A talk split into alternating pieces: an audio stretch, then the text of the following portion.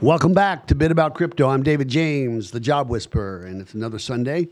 And uh, the Bit About Crypto show, uh, it's how it's a human interest story. We bring on different guests, and the one thing they have in common is cryptocurrency. And it's also uh, a way for somebody who wants to get a job in the crypto space to learn more about crypto, and they can contact us.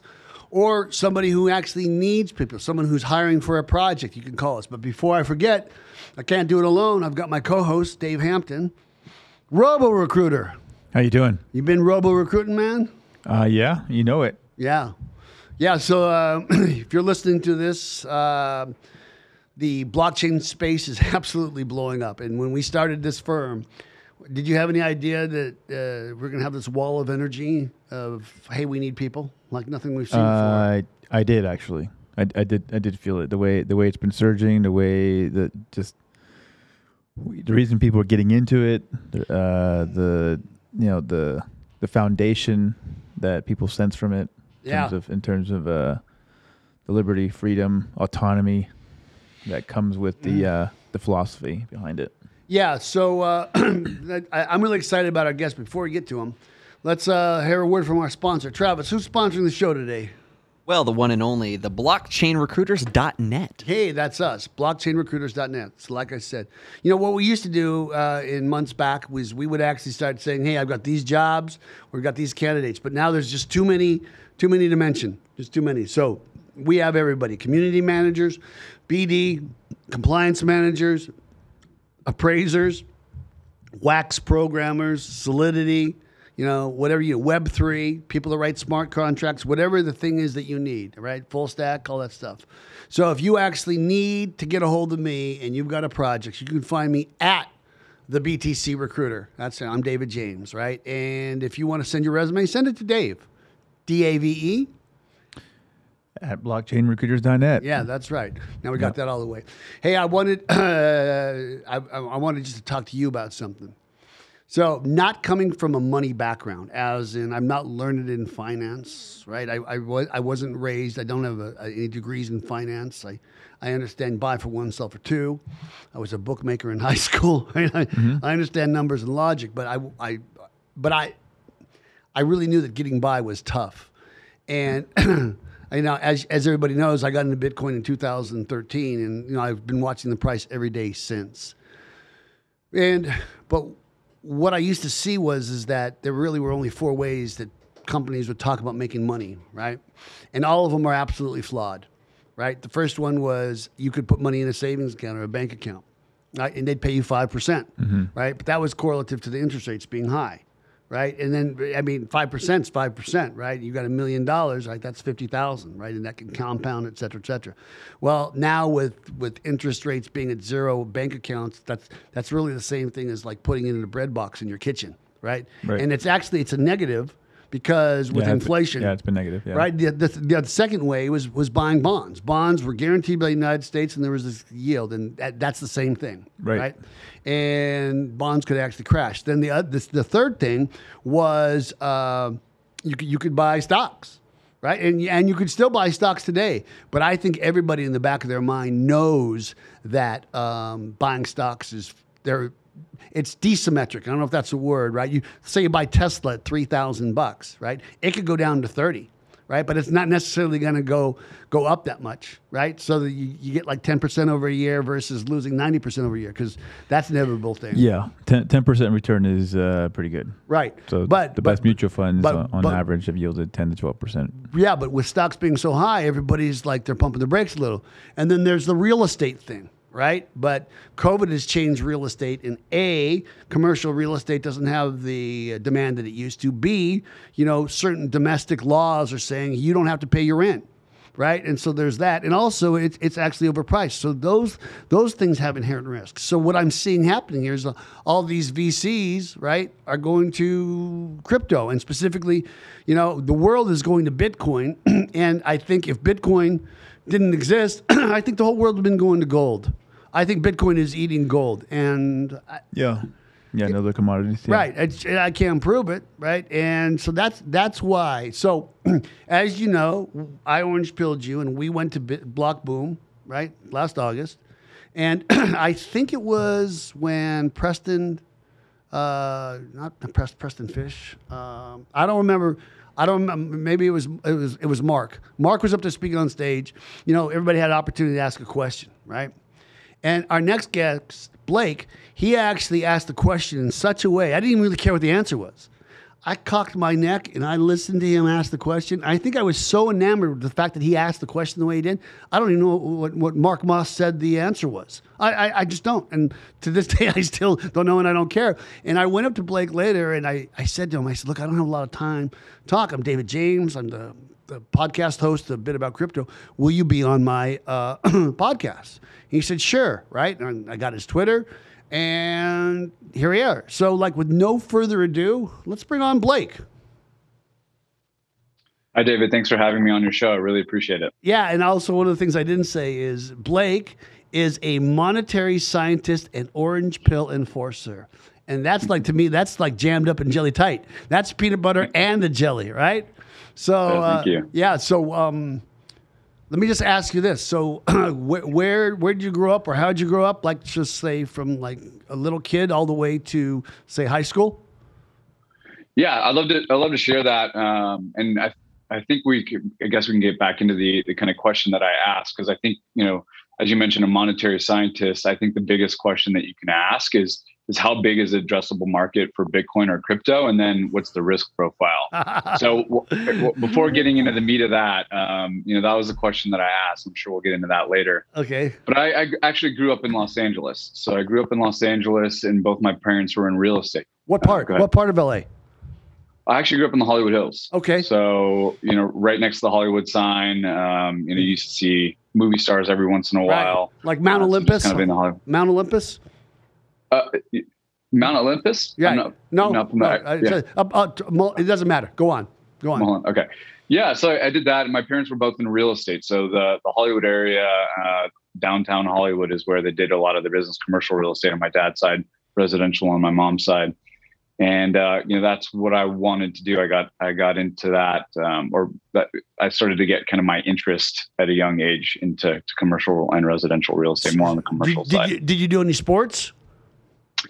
Uh, yeah, I did do sports, a lot of baseball. Uh, and then I played, uh, yeah, baseball, uh, at a young age, and then did that in high school as well.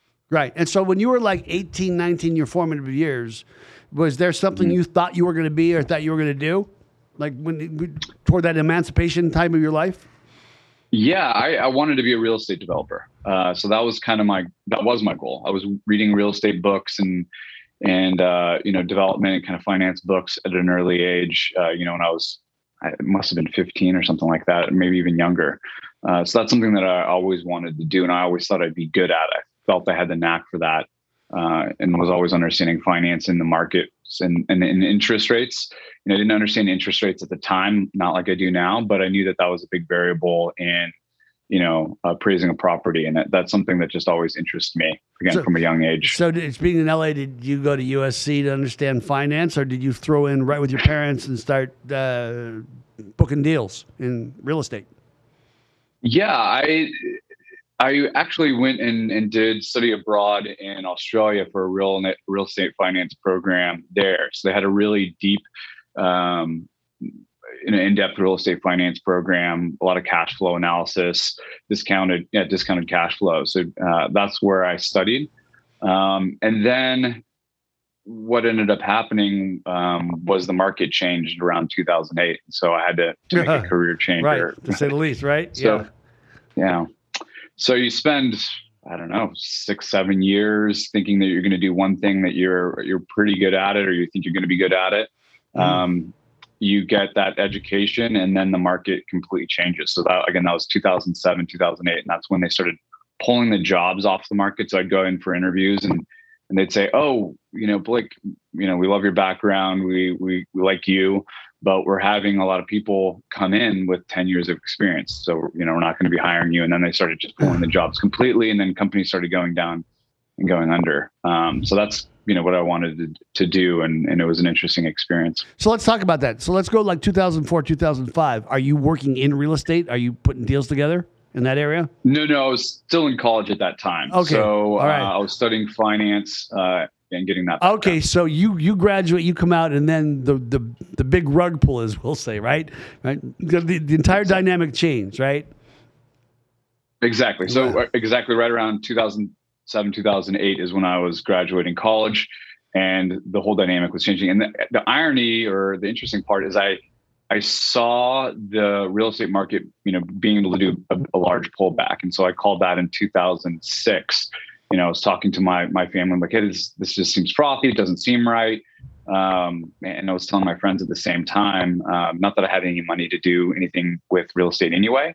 Um, but, you know, I did, I did call that kind of top or, or kind of uh, market, which was an interesting thing to do at that age and have that type of interest. Um, and reflecting back on it now is, yeah. is pretty yeah, exciting. I, I, I want to speak on that. So like in two thousand six, like I, I was uh, in the same spot, you know, I just saw what was going on, and you just had like hairdressers, had four houses, and these very like gals quitting their waitressing jobs and their real estate agents. And you would see, right, right. see these women driving Hummers with two car seats, and they're, they're wearing their matching jade green uh, sweatsuits with the word pink on the butt, and they're filling up, you know, the four dollars a gallon. And I say, what are you doing? And as they smack their gum, they say, oh, me and my husband, we've got a loan business, right? And mm-hmm. I, I, I, you know, I'm a recruiter.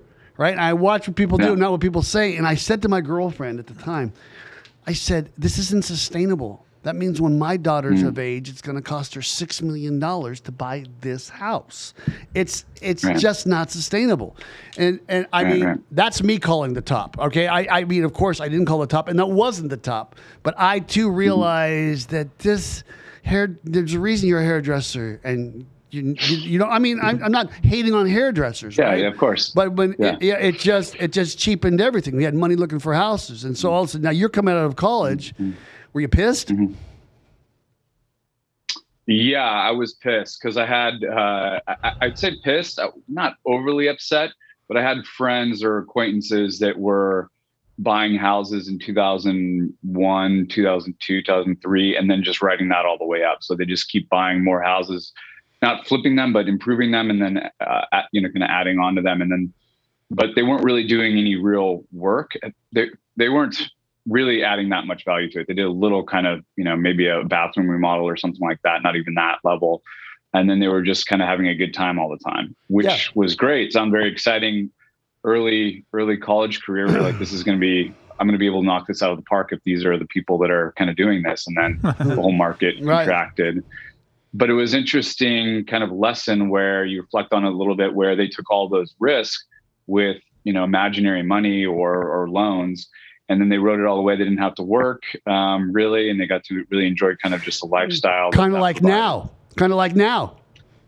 Kind of like now. Right. Um, well, we'll get to that in so, a second. We'll get to that in a second. Yeah. So, so the the yeah, you're talking. I I I had. I just wanted you to know there was a guy I knew who literally mm-hmm. got. He he got ten he bought ten houses within a thirty-day period, and he got an extra hundred thousand dollars out of each house. Right, right. And I, I I said when he told me about this, I said I want no part of this. I said I I, I said I don't know what happens, but I know how it ends. I, I guarantee right. I I know how, how how it ends. And sure enough, he was arrested. I mean, we weren't close, but I just oh, you know, arrested. Yeah, yeah. You, you you talk about stuff like that. You're going to talk about like how this is a good idea. Right. And because right. He, he saw the end, et cetera. I said, don't walk away from this, run. Right. And um, I, I just and also a good friend of mine who I grew up with, uh, he uh, became a school teacher in, in Paso Robles. And he says, I make more money from my house than I do from my job every year. And it was like, and there was this perpetual thing where people were just saying, well, we'll just live indefinitely off the refinances of our house. Right. Right. So can you speak on that a little bit? Did you uh, did you see people doing that too? Oh, oh yeah, and that's what this gentleman was doing that I was mentioning: refinancing the house to buy another house, and leveraging that house, and then that both you know the three houses would would appreciate, and then he'd have enough for a fourth, and just kind of keep doing that over and over again, and rode a real quick, you know, doubling of the real estate market or whatever the numbers were at the time, you know, in a short amount of time, and, and just rode that. Um, with no real finance background or, or understanding of macroeconomics, which I think that's why this is so confusing to so many people, where, where it's like these people are making more money from their homes appreciating than they are from their careers, and they are. And so people get frothy and then they want to be a part of that. And, um, you know, it's understandable that, you know, you, when you work, you know, a job for three hundred sixty-five days a year, and then you've got somebody that just made a purchase and got a loan, or got a loan and made a purchase, that you'd want to be a part of that as, as well. So that's just kind of human incentives, which I'm sure we'll get into no, a little no, bit later. Yeah. Um, before we talk about how, how, yeah, how, yeah. how history is not repeating, but rhyming right now.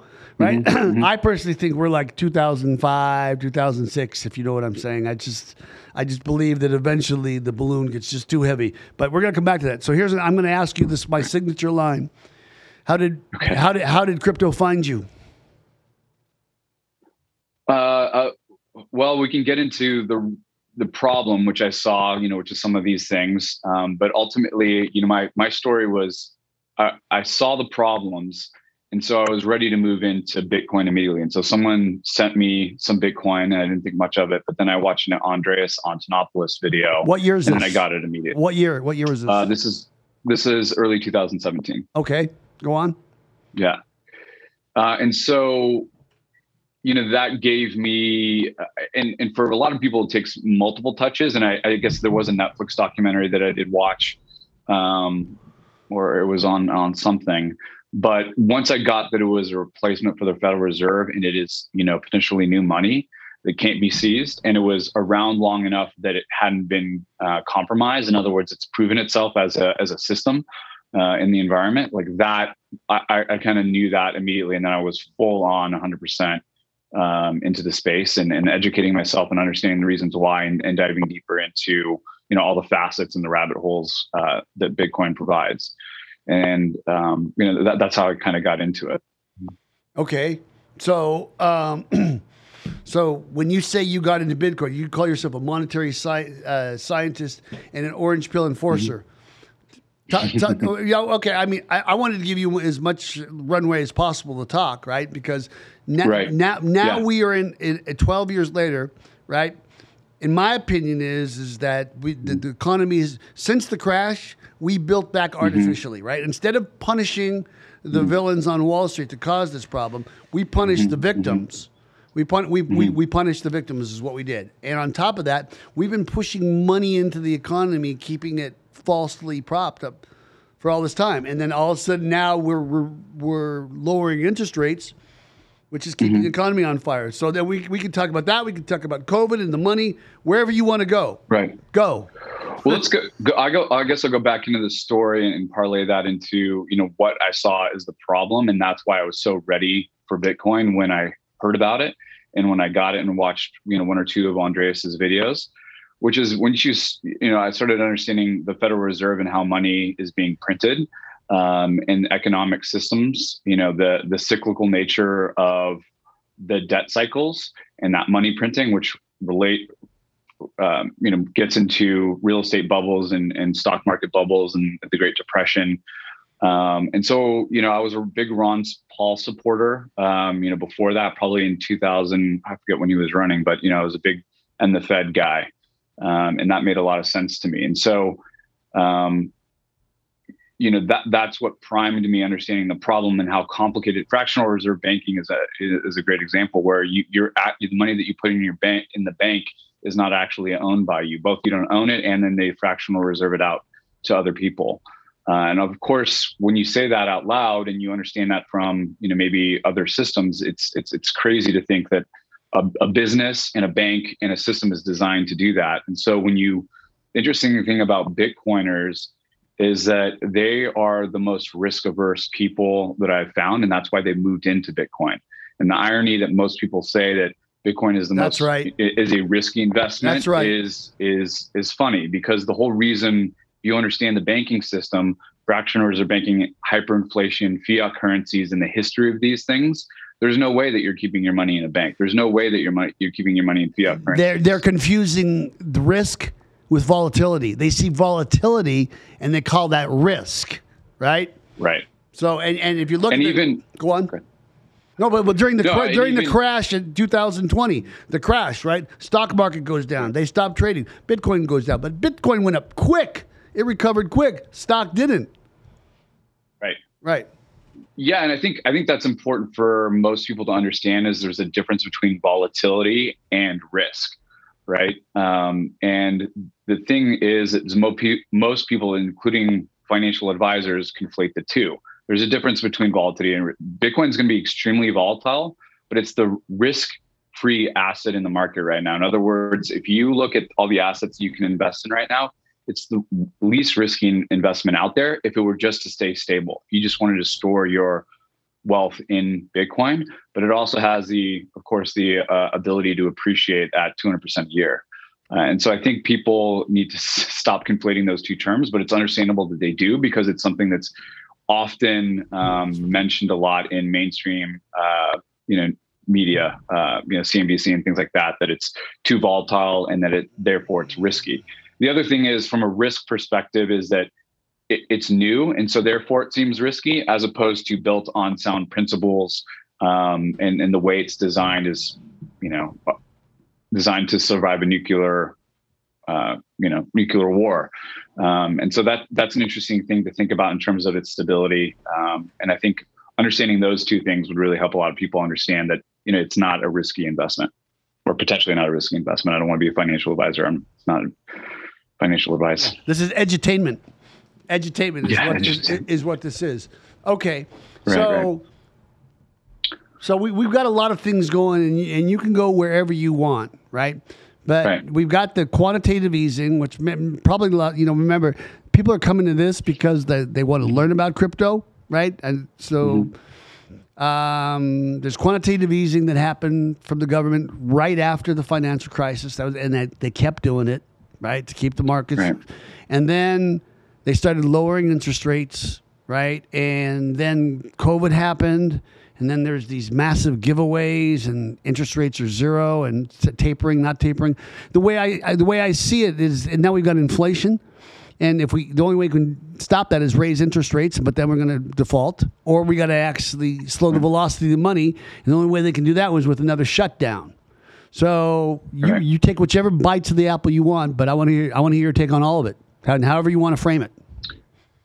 Yeah. Uh, so I think, yeah, I think the starting off the framing of how I think about uh, Bitcoin um, is, you know, I like to think about it as a risk versus reward. Um, and that, I think that was the question that I was asking Preston Pysh and Mark is, you know, what's the risk of this thing breaking and what is the upside of, of Bitcoin?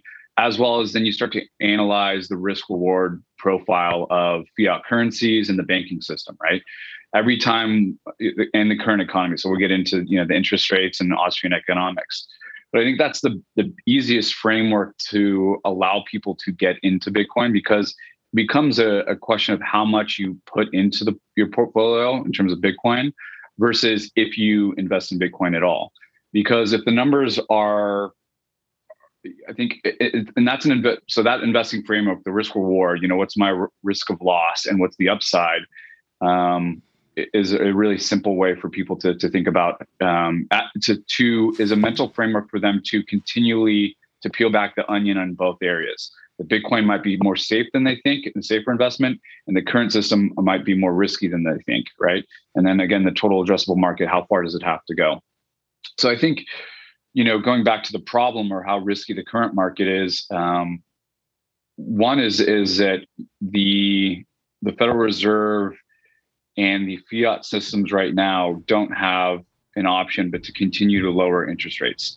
Because if they, as you mentioned, David, if they raise interest rates, that means the government's going to go bankrupt, and a lot of the the bonds in the market are going to go bankrupt as well, or not the bonds in the market, but the the companies in the market are going to go bankrupt when interest rates uh, start increasing, as well as people are not going to be able to afford their homes. So if interest rates triple or go up to twenty percent like they did in the eighties, um, you're going to have, uh, you know, foreclosures uh, are going to go through the roof. Um, and so once you understand the, the the Federal Reserve and that system, one of the only ways is to continue to to increase or to continue the, the Ponzi scheme, um, that's their option. And that's why they continue to print more money. And that's why it was so frustrating in two thousand eight when they printed more money. And what did they do with it? They didn't give it to grandma and grandpa. They didn't give it to the homeless. They didn't give it to the people that need it. They didn't give it to teachers. They didn't give it to students. They gave it to the bankers. and the bankers made a ton of money. And they did that because they have to, if you understand Austrian economics, they have to continue to print money to keep the system afloat, because you can't taper a Ponzi scheme. And that's exactly where we're at right now, is a, is a Ponzi scheme.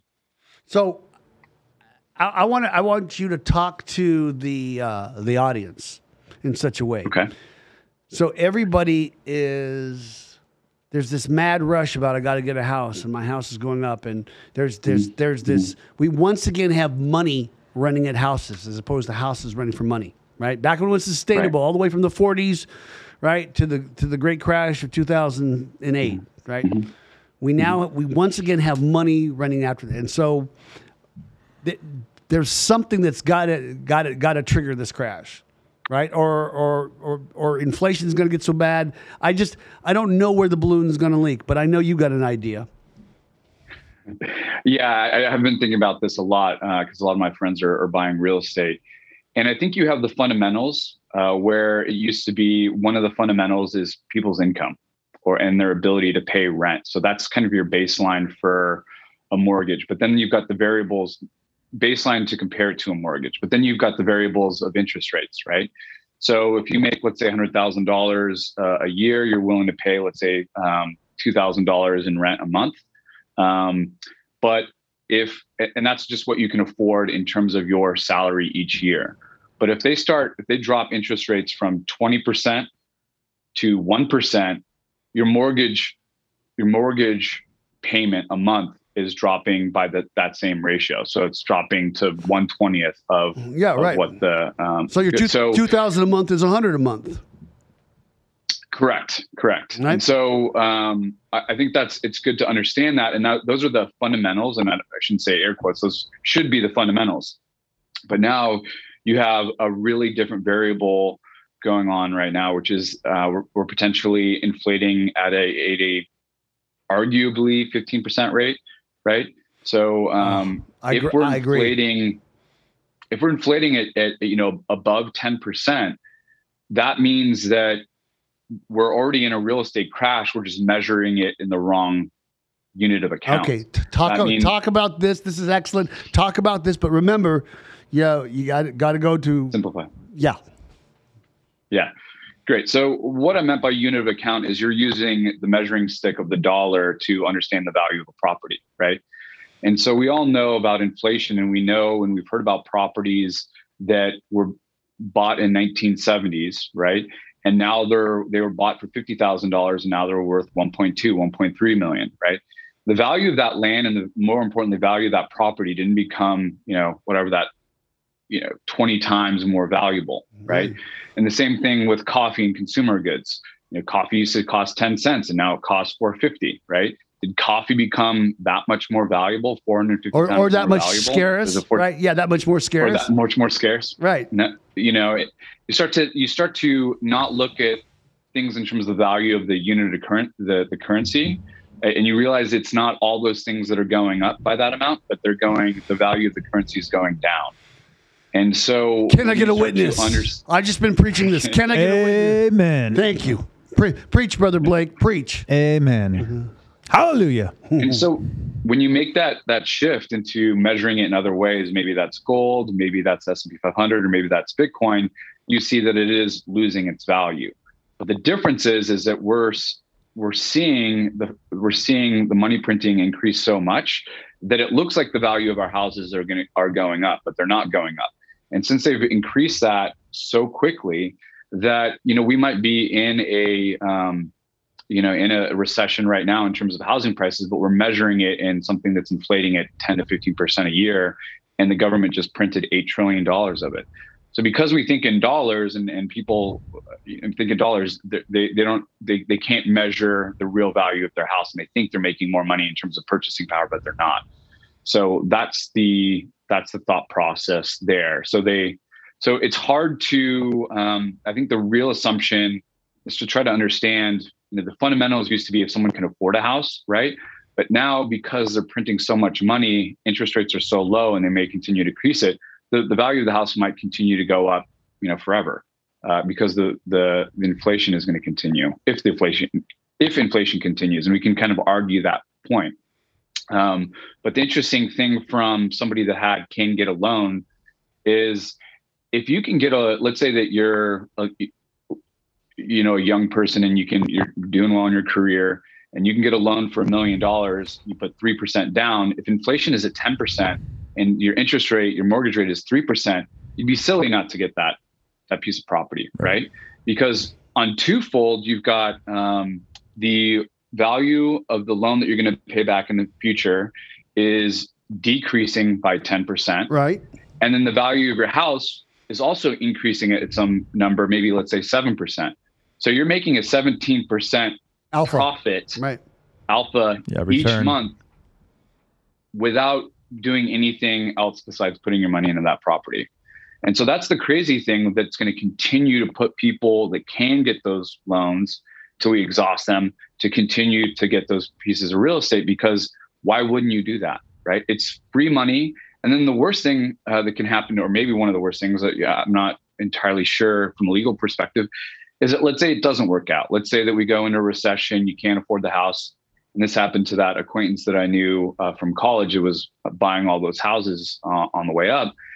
He just declares bankruptcy, right? So the worst thing that you can have, arguably, is a bankruptcy of those particular properties. And so, you know, the risk reward, um, going back to your teacher kind of example, is that he's making, let's just say fifty thousand dollars a year, but the home is appreciating at one hundred thousand dollars a year. So he could potentially just sit on that property and live off that property, especially if he continues to buy more and more property. The main factor that gets, that is hard to understand, or is a variable that's not inputted in these valuation models, is the true inflation rate. And so that's never, hardly ever inputted into the models. Um, so again, let's do simple math or try to simplify this into a real world example. If you can buy a million dollar piece of real estate, you put three percent down and you have a, a two percent interest rate and inflation is ten percent, you're making eight, you know, that money, you're, you're, you're making eight percent on that, on that, mm-hmm. um, that asset in a lot of ways. And so that's, that's where the, that's where the real math comes in, right? Because everyone says they're, they're de- up to debt in their eyeballs, but to their eyeballs, but that's a, that's a good thing if there's a high inflation rate, right? Because it's the debt that you have to pay back in the future is less in terms of real purchasing power. Does that make sense, David? It, do, I, it, it does. It, it okay. does. It does to me. And, you know, Matt Odell, he actually, Matt Odell, Marty Bent, right? Rabbit hole recap, you know, we, right. right? right. Matt Odell made a great point, and it, I, it didn't take for me, but I've really been starting to think about it. And he says, we're right. not going to have any real price discovery until everything is priced in Satoshis and sats. Right. And for my audience, and we're getting new listeners every week, and thank you very much for all the kind things you're saying. But a Satoshi is a unit of account in Bitcoin, right? You move the decimal point to the right, you could go eight spots, all right? And there are one hundred million Satoshis in a Bitcoin, right? And I'm just saying that for you right now, Blake, right? It, when we start pr- pricing things not in dollars, but in Satoshis, right? Or, or mm-hmm. in units of Bitcoin.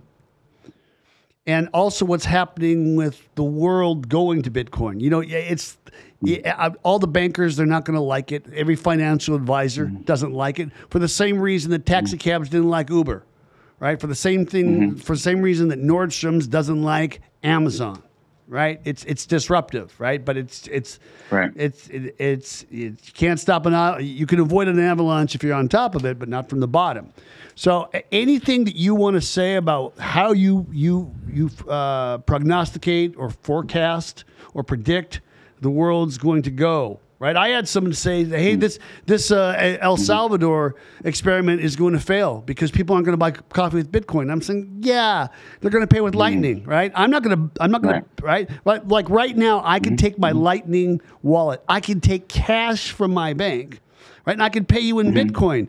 I don't care right. because I'm paying you in Bitcoin now. I'm not paying you with the Bitcoin that I bought, right? When it was like right. fifty times less, right? Et cetera, right, right. right? So, uh, so there's and and this and BitBoy Crypto. He said that, and it's like you know, and he's a hack, and he wants you to pay money to go on his Patreon channel, and I guess all right, and, and that's not what we do here. We want to educate people right. so they can make their own decisions. I said a lot of things there. So can you comment? Yeah, yeah. I think, you know, the way I look at the payments aspect is more of a marketing campaign for Bitcoin. So the the fact that people, for some reason, most ninety-nine point nine nine percent of people on the planet think of money as just something you can pay with, which is a medium of exchange. In other words, I want to buy my coffee. But the most important value of a, of a good money is that you can store your wealth in it and you know that you can retire on it.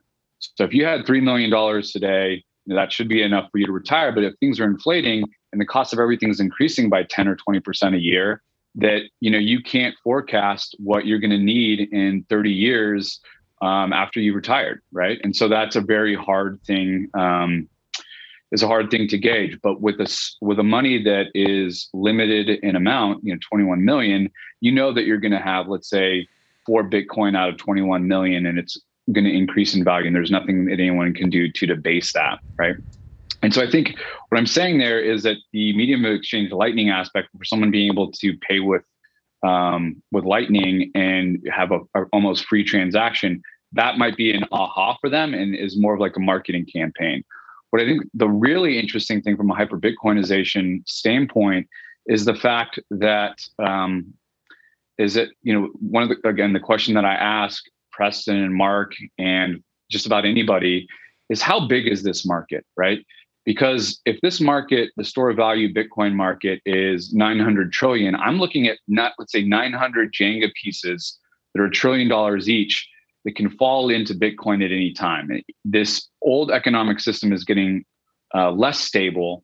And anytime one of these things fall in, it could literally push us to hyper-Bitcoinization. Does that make sense? Is that, are yeah. you following? Yeah, yeah, yeah. That, but, but process? I, I'm following so, it, but right. I've been a student of Bitcoin since two thousand thirteen. Why, yeah, why, right. why, why don't you ask some questions? I, I mean, are you getting it? Because you're newer. What do you mean by hyper-Bitcoinization? Yeah, so hyper-Bitcoinization is the moment where the the traditional system or the traditional money realizes that they are in the old system. And the problem with that, or, or, or that the, they've been replaced. When, are you saying that they've been replaced by Bitcoin? Or they're in quicksand. When the when they're in quicksand. When the FOMOs. When they're in quicksand. When they realize that they're in the wrong place. So Bitcoin looks like the wrong place right now because it's it's volatile and it's risky. Right. But it hasn't stabilized. It keeps going up. It goes down. Nobody. They're like, oh, I don't know about that. You know, it, you don't. You, they don't know what it's worth or what it's not worth per se. In other words, I mean, I, that's that's the argument that I've heard people being hesitant for. They're confusing volatility right. and if you, as a weakness. And if you ask them what the, the value of a Bitcoin is, you know, you're going to get blank stares. And I think, you know, you're, what is the value of a Bitcoin? Is it worth, you, you ask those type of people that are saying the, uh, the the volatility is a challenge, then what's the what's the price of a Bitcoin? Because if the price of a Bitcoin is worth a million dollars, then it doesn't matter. Just eat eat out the, the volatility. You mean you mean the worth? Uh, right out the. You mean the worth? Are you talking? You mean the worth of a Bitcoin? Worth versus a yeah, price? Yeah. Did I say something? You said price. Yeah. The, I just, the worth. Yeah. If the worth okay. of a Bitcoin is a million dollars, then the price doesn't matter. I think that's what you were trying to say, and I'm not trying to put words in your Ex mouth. Yeah. No, that's exactly what I was trying to say. Okay, thank you, David. Yeah. yeah. Um, but the the difference with the hyper Bitcoinization is that, imagine you're in a country um, where you see the government becoming unstable, that you're seeing the currency hyperinflated, and you start to, that starts to wake you up. That starts to shake you up. Wait, Blake, to get into something. Blake, I live in that country now. Well, we're not Zimbabwe yes. yet. I mean, that's not that's not where we are right now. So, just yet. So that's that's what can happen, Dave. Is like the switch can happen quickly when somebody realizes that they that their safer investment isn't Bitcoin, as mo most or a lot of uh, the financial market is is kind of starting to wake up to. That's when you'll have the movement in hyper-Bitcoinization, or, or the money, the nine hundred trillion dollars in assets that, that can move into Bitcoin, starts to move into Bitcoin. That'll start gapping the price up, you know, one hundred thousand, two hundred thousand, three hundred thousand, four hundred thousand, which will also make sure that everyone is now paying attention, right? So all those people that have listened to your podcast, or your, your podcasters have talked to their family and friends, they haven't been paying attention. They might have heard about it, but they haven't done the research. They couldn't articulate how money comes onto the market, why Bitcoin is worth any money at all, if it's worth twenty million dollars a coin or one million dollars a coin. And so once that happens, that'll get the rest of the market to wake up to, to studying you know, Bitcoin, understanding monetary history. And then, you know, potentially the rest of the market will also flow in just because they're they're FOMOing and they're realizing that the current currency that they're using um, is not working or is inflating away. Mm-hmm. Got any predictions on what's going to break the break the machine? Well, I, I, hold on. Before oh, yeah, you answer so that. Go ahead. Go ahead. Sorry, yeah. David. Uh, yeah. Have you got an answer to your question? You know, that's, I think that's why David reached out to me, because I asked that question every time because I wanted to see people's mental frameworks. So uh, Robert Breedlove, um, Greg Foss, and Michael Saylor all have some pretty high numbers. So Greg Foss, if you don't follow him, he's uh, a man that traded the bond market in Canada um, and has a, a, a, an amazing track record um, understanding bonds. And, and he's been on a lot of podcasts. And his assessment is that it's a nine hundred trillion dollars asset class, right? And so if nine hundred trillion dollars were to come in Bitcoin, that's an, an easy nine hundred X from here, um, potentially even more. And so, you know, the numbers that you can see is, is close to twenty-five million dollars a coin per Bitcoin um, in today's dollars, obviously. Um, in the future, yeah, so I'll pause there and I'll, I'll see if you've got any questions. Uh, I'm I'm I'm following you, so you, I'm I'm okay. I'm captivated. So go ahead. Okay, right. So now it's starting to get your attention. These numbers are are there. Like you're saying, there's a chance that Bitcoin. Is there a one percent chance? Or is there a ten percent chance? Is there a ninety percent chance that Bitcoin reaches twenty-five million dollars or somewhere in that that yeah. you know ten million to twenty-five million? My my I've always I, I mean if we're always. Uh, I, I guess this is this is the part that I've always struggled with. We're always talking about it in dollars, but if the dollar isn't worth what it what it says on the dollar bill, right, or whatever whatever bill right. we're talking about, then then what are we actually measuring right. it in? You know, that that's what I, I've always been. I've always yeah. struggled with. Okay, but we're talking in something that's not valued at the face that it's saying it is. So, correct. I, I, I don't correct. I mean, so it's so it becomes so so so in essence it becomes its own. Uh, way of, of bartering because it's accepted as whatever the the the Satoshi is, right? It, it just becomes well, well, its own well, form well, of bartering. Be, be, before you answer that, Blake, so yeah, yeah. The, the problem with the dollar is it's still a unit of account. It's still a medium of exchange, but it's it's a placebo and it's falsely viewed as a store of value. Yeah, I and get pe- that. And pe- okay, I, I get that. But but we're we're always talking about the metric of a Bitcoin in dollars. Yes, mm-hmm. we, yes we are. Right, but what you just said contradicts why we why it it, it to me it it's baffling or it confuses me as to why would we actually talk about Bitcoin in terms of something that doesn't that isn't worth what it's saying it's worth. Does that, does that make sense? Yeah.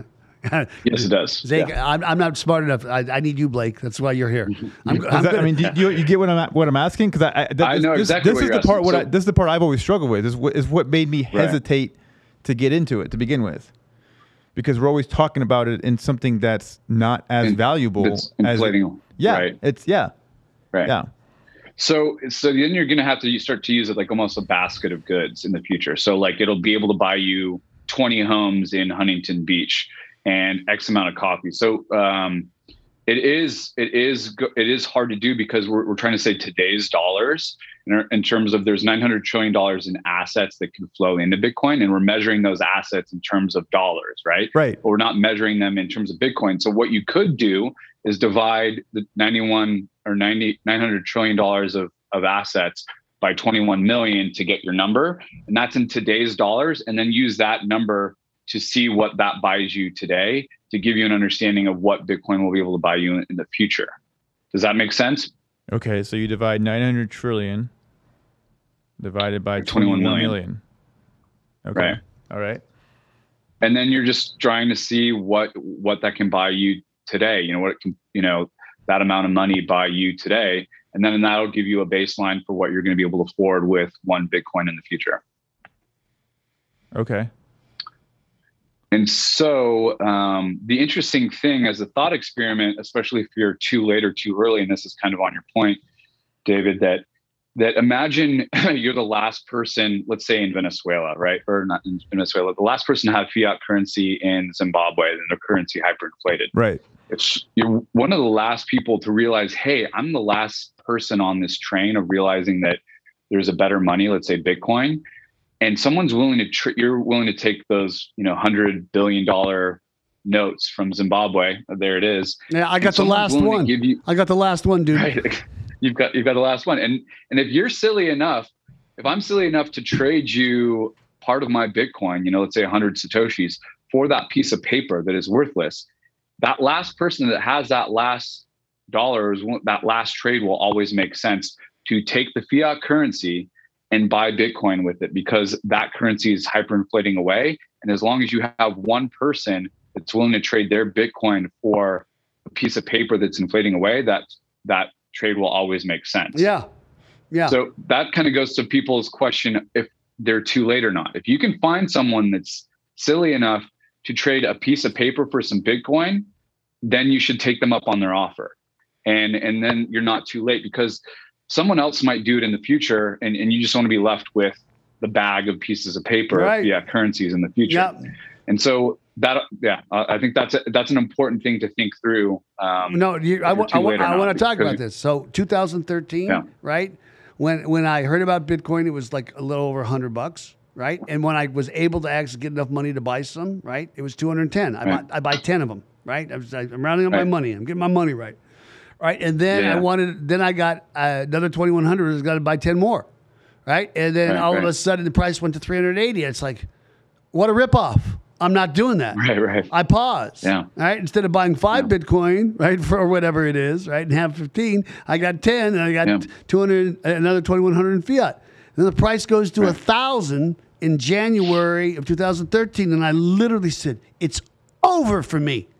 It's over yeah. for me." Right. And so I literally was talking to a guy, probably no no more than probably like late summer of twenty twenty-one when Bitcoin was at thirty thousand. Right? And I said, you got to get it. And he goes, nah, nah. He says, I'll never. I, he said, I'm, I said, and then all of a sudden it go, went up to like its all time high, right? Recently, a, few, a while ago. And then all of a sudden right. it's like, I should have bought it at thirty. It's like, I don't know how, when people see the big unit, how they actually can understand, how I make them understand that, yeah, no, it's get some. Well, I tell people, just get twenty-five dollars. Right. It's going to be so scarce. So well, I think that's why the investment framework and thesis makes so much sense. Is it worth twenty-five million dollars a coin? Is it worth ten million dollars a coin? It's more than zero. It's more than a dollar. It's more than a thousand dollars. It's more than five thousand dollars. So almost putting it back on that individual and saying, what's it worth? And that's why the question is so important to me, because it's the mental framework that you can take. You can start to go through with people, you know, is it worth twenty-five or thirty million dollars a coin? Great. Let's say, let's go, let's round down and say ten, right? And then let's talk about the probability of it reaching ten million dollars a coin. Well, then you start to get into, uh, you know, I think the two things from a risk perspective. The thing I like about Bitcoin, it's similar to the internet, right? Where it's like T C P I P, where it's the base layer of the future monetary system. In other words, if you can buy Bitcoin or you can buy the internet, in nineteen ninety-nine, you should have bought the internet, right? It's a very stable process. It's always increasing. It's impossible to break. It's a programming language. So it's a way of communicating. And what I'm saying there is that Bitcoin is like that as well. It's like buying a share of the internet. So there's not much risk there, but nobody knew in nineteen ninety-nine how big the internet would be, that we'd be having a Zoom call uh, in different cities right now. Yeah. And that, you know, we'd have cell phones that would be able to replace most of, you know, our computer devices, you know, calculators and, and, and, and those type of things. So it's understandable that people didn't get the value of the internet then. The difference with Bitcoin is, is that money is a system that's already existing and that we know Bitcoin can replace. So if we know Bitcoin can replace at least one hundred trillion dollars in fiat currencies, what's the probability that Bitcoin will replace those assets? And because we have five thousand years of monetary history, we have five thousand years of monetary experiments to understand which money wins and why. And when you figure out the five quality or the, the qualities of money in, in order and in proportion, you start to understand how much of a risk-free asset Bitcoin is, that it's going to absolutely dominate and destroy all other fiat currencies. And once you start to make that assessment, like you you you you become even more bullish and you become more confident. So I, I think it's that's the healthy framework for people to to uh, think through, because it's their own assumptions. They think there's a fifty percent chance that Bitcoin becomes the, the global reserve currency. That's fine. You know, if you believe that it's a two hundred or a twenty million dollars a coin potential, then you still have, you take your, your probability of the outcome, fifty percent times the outcome, you know, twenty million, and you have ten million dollars a coin. Therefore, you should be buying every, you know, Bitcoin under ten million dollars a coin if you're using that uh, investment model. So does that make sense, David? Or yeah, no, right? no. I mean, you're you're getting it, and this is one this is one of the episodes that even I am going to have to re-listen to. No, I listen to them when they come okay. out, but it, it it's like sometimes when you listen to Robert Breedlove talk or Michael Saylor, right? right? He says right. so much, and it's like he's got you on that concept, and he's talking three concepts, and you go back and hear it a second time. It's like I didn't hear that the first time because I was still grasping the new right. concept, and that's kind of where you are. Right. And I I like golfers who are better than me because I learn more. I like people who are smarter than me because I learn more. And and you're in that population. I'm not being cagey. I got two topics I want to talk to you about before we sign off. Number one is is like I'm a I'm a Bitcoin evangelist, okay, and I, mm-hmm. I, I call myself a coinosexual, right? I'm attracted to all coins, right? But but Bitcoin for me is a it, it's a hold, it's a it's a it's a mm-hmm. it's it's a position. Bitcoin's a position. Mm-hmm. Everything else is a trade, all right? And mm-hmm. I, and, I, and I'll tell you this: a, a guy told me to get rid of all my Cardano at BitBlockBoom twenty twenty. It was nine cents. Right, he told me to get mm-hmm. rid of it. Right. Well, mm-hmm. Cardano has gone up has gone up thirty x. In fifteen months. Mm-hmm. Bitcoin hasn't, right? Mm-hmm. So the trade mm-hmm. of Cardano for me would be to get more Bitcoin. I just say that. So I tell okay. people, they say, well, what should I get started with? I always say Bitcoin, all right? And it's like, well, what about these other coins? I said, well, what about me? You didn't ask me what about these other coins. You said, what should I get started with, okay? If you got your own right. answers, then then don't ask me. And I always right. get this when I when I orange pill people into Bitcoin. Without fail, mm-hmm. nine out of ten people, they, they they look into it, and what do you think they call me back? The next text is, after I tell them about Bitcoin, what do you think they say? Should I buy it? What about E T H? Every time. Oh, yeah. What about E T H? And I go, I go back. I go, what about it? Right? And so for me, I'm not saying that you can't make money with E T H. If you want to take a position on E T H, then you do that, right. whatever your own personal strategy is, right? Position versus a right. trade. But for me, right. E T H is just another fiat currency, right? I mean, mm-hmm. it's basically it's run. It's a monarchy run by one dude, right? It's not mm-hmm. decentralized, right? Fidel can change right. the rules, whatever. I mean, and, and they've got identity crisis. We got we got E T H two point oh, right? Now we got Pulse Chain coming. We got Cardano. We've got uh, we've got Solana. We got Polkadot. We've got all these things that are actually going to cannibalize these things, right? Mm-hmm. And, and, mm-hmm. and and so. How does Blake answer the question? The money scientist orange pill, when people say, well, what about what about E T H? Or what about fill in the blank here that's not Bitcoin? Because there's only one Bitcoin, right? And when people right. say to me, well, somebody could actually take the entire blockchain, right, and, and make another one. It's like, yeah, it's like me making Macebook and getting three hundred billion exactly. people to come. Come on over to Macebook. It's like, now I know the N S A is looking at it, but this is how I talk to my kids, so I'm still using it because I'm, I'm, I'm on the Death Star in it. But, you know, I digress. Can you speak to the E T H, Bitcoin, or whatever? Yeah, yeah, of course. So I think for me, you know, when I hear that next question, is it's the same, it's the same problem that most people have in understanding Bitcoin and money and what the probability of Bitcoin becoming the world reserve currency is. Is if they understand money and the top ten qualities of money, then they understand that Ethereum isn't even close to Bitcoin. It's a cryptocurrency. It's traded on CoinMarketCap, and Coinbase will sell it to you. But that doesn't mean that it is a good money. And so once people understand the ten qualities of money in, in order and in their proportion, in other words, having a limited supply is ten times more important than the second best quality. Right? That's right. And yeah. And if, if they understand that or begin to understand that and understand the history of why certain monies win and look at all those use cases, then they understand Ethereum is just another fiat currency or bad money. Then, then the other thing is, is then, I mean, there's so many problems with Ethereum. One, it can't scale. Two, it's got a seventy percent pre-mine. Oh, you can't tell, run a node. Tell, so tell, well, tell, tell people what pre-mine means. Tell them what this means. I wanted you to say oh, that. Pre-mine, pre, yeah, yeah. So pre-mine means that somebody um, took seventy percent, issued, let's say, a, a thousand shares and took um, seventy percent of those right. shares. And that's okay. what Vitalik and his team did with Ethereum.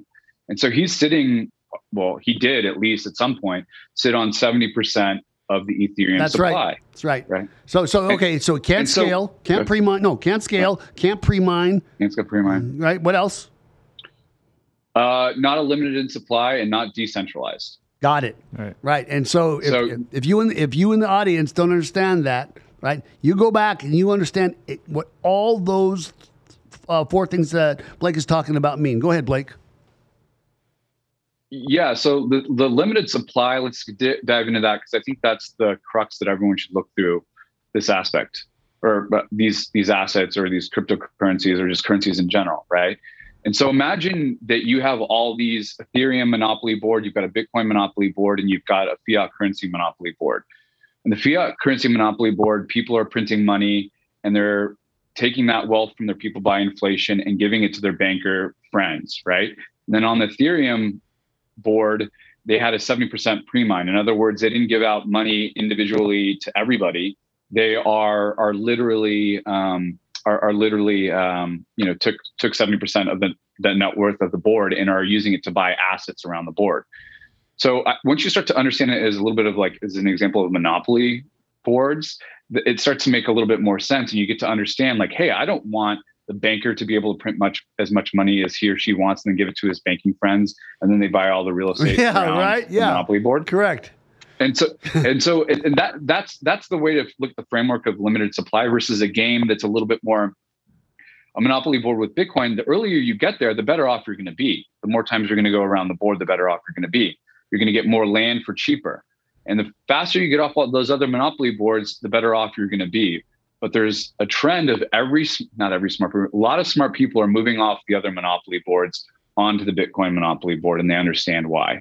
And so that's that's kind of the number one frame to look through it as. And then you've got the other things that would make a cryptocurrency or not a cryptocurrency kind of more valuable. Again, the pre-mine, it, it can't scale. In other words, they have one hundred dollar transaction fees right now or more, I no, think. No, no, no. Last time I looked. No, to send two thousand dollars in E T H, it was six hundred dollars, man. Think about that for a right. second. thirty-five percent. That's really nuts. Yeah. yeah. And that, that yeah, can't fix crazy. that. Hey, I, I, I'm going. Go, go, I know no, we're running out of time. Well, no, we could, we, you, for you, we can go a little long. I just, because okay, you're, you're, you're dropping knowledge. Continue. Um, and then, and then you've got just basic um, engineering protocols. Like it, it can't decentral, it's not decentralized. You can't run a node. Um, and then it can't scale. Right. Well, hold on a and second. When they, talk about, oh, talk about, no, no, no. This is my audience. They're going to want this, and they're going to ask, well, what's that mean? So talk about the mm-hmm. whole thing about how you, you can't run a node and why that's important, right? And what, right. what Bitcoin is.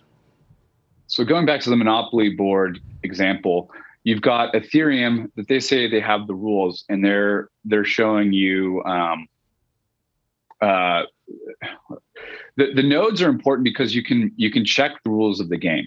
With Bitcoin, it's very easy to, right. to run a node or, or, or run a, the software. You just put it on, almost any computer can handle it.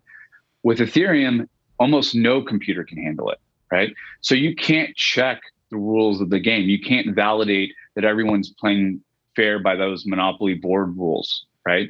And so that's the kind of analogy that you should think about it. If you can't trust and you can't run the software to make sure that everyone in the game is playing fair, then they might not be playing fair. And we already, you know, with the seventy percent pre-mine, we, there's already an inclination that he is, or that system is not playing fair. And if you can't validate the rules of the game with a node, then you don't know if they're playing fair or not. And so that's a concern. With Bitcoin, you can run a node. So I, I got one more thing to add, no, two, two things. Let's talk about the infrastructure bills, right? That, that I don't mm-hmm. think are going to pass, right? Because of the Democratic mm-hmm. infighting. But let's just say mm-hmm. that they did.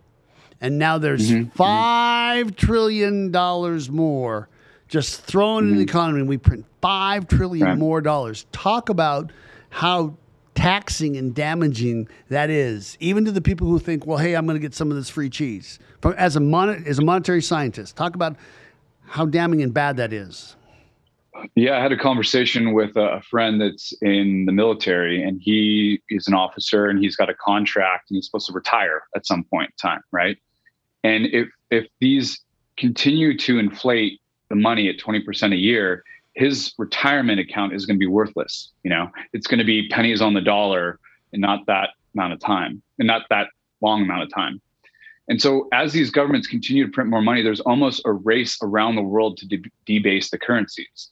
So, you know, David, I think there's a more likelihood that the, con- the government is going to continue to print more money and continue to debase the currency. Because if you look at the last fifty years or seventy years, there is one trend, and it's continuing to print more money, acquire more debt, and, you know, put, put the government or put the government in a, in a financially, um, you know, in a, a way they cannot pay the debt off. Yeah, and but so th- th- there's a there's a there, there's a social peril to that that I see. All right, then that's mass right. inflation, and it's just like when when the, the already eroding middle class and the lower class, right, can't actually mm-hmm. get basic necessities, then we've got absolute anarchy, and that and th- and that starts the fire for me. Well, and and we're kind of already seeing that in a lot of ways, but I think the difference with Bitcoin um, and hyper-Bitcoinization over what's happening in, in Zimbabwe or what happened in Zimbabwe and what's happening in Venezuela is that when your money goes away, you start to have to barter. You have to, you know, there we go. Hey, I, can I give you this computer for twenty burritos? Hey, you know, can I give you this, you know, iPhone for a tank of gas? And the system just starts to collapse. But we what we have here is going from an inferior money to a, a superior, a superior yeah. money. Yeah. So the, the beautiful thing is, is that it, it will happen even faster because it's a flip of a switch. So as soon as people realize that they're in the inferior ecosystem and they have their bonds or their retirement account in the worst system, they'll move it, they'll move it over to the better system. And it's just like that. And then they'll start, as you mentioned, David, you're starting to price things in Satoshis. And soon, at some point, people will move away from fiat currency and start pricing it in Satoshis, as we're already seeing in El Salvador, right? So people in El Salvador that are thinking in Satoshis and Bitcoin, they're going, everything's getting cheaper. This is fantastic. And at the same time, they're using two currencies. They're using the dollar. So they're also seeing the, the value of everything increasing in terms of, of, of um, you know, if they're measuring it in the dollar. And so you're already seeing that mindset shift with people. And I think we're going to continue to see it. We were seeing one example with El Salvador, and it'll go from the smallest countries with the weakest currencies all the way to the biggest currencies with some of the stronger currencies like the euro. So my last question is the question okay. that I asked, because I think you were right behind me. No, I was first. I was first in, in line when you asked that question. And it was to Mark okay. Moss. Was it to, I think, was it to Preston? Did you ask Preston? It was to Preston. It was to Preston. Yeah. I, I didn't ask Mark Moss, right? I, I, I spoke to him okay. in the hallway.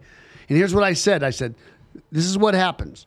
When the market crashed, the stock market crashes, Bitcoin correlates mm-hmm. to that. Right? If the stock market was to go down mm-hmm. by twenty percent right now, Bitcoin would go down because so many people who actually have stock positions also have Bitcoin, mm-hmm. right? But Bitcoin mm-hmm. comes back faster.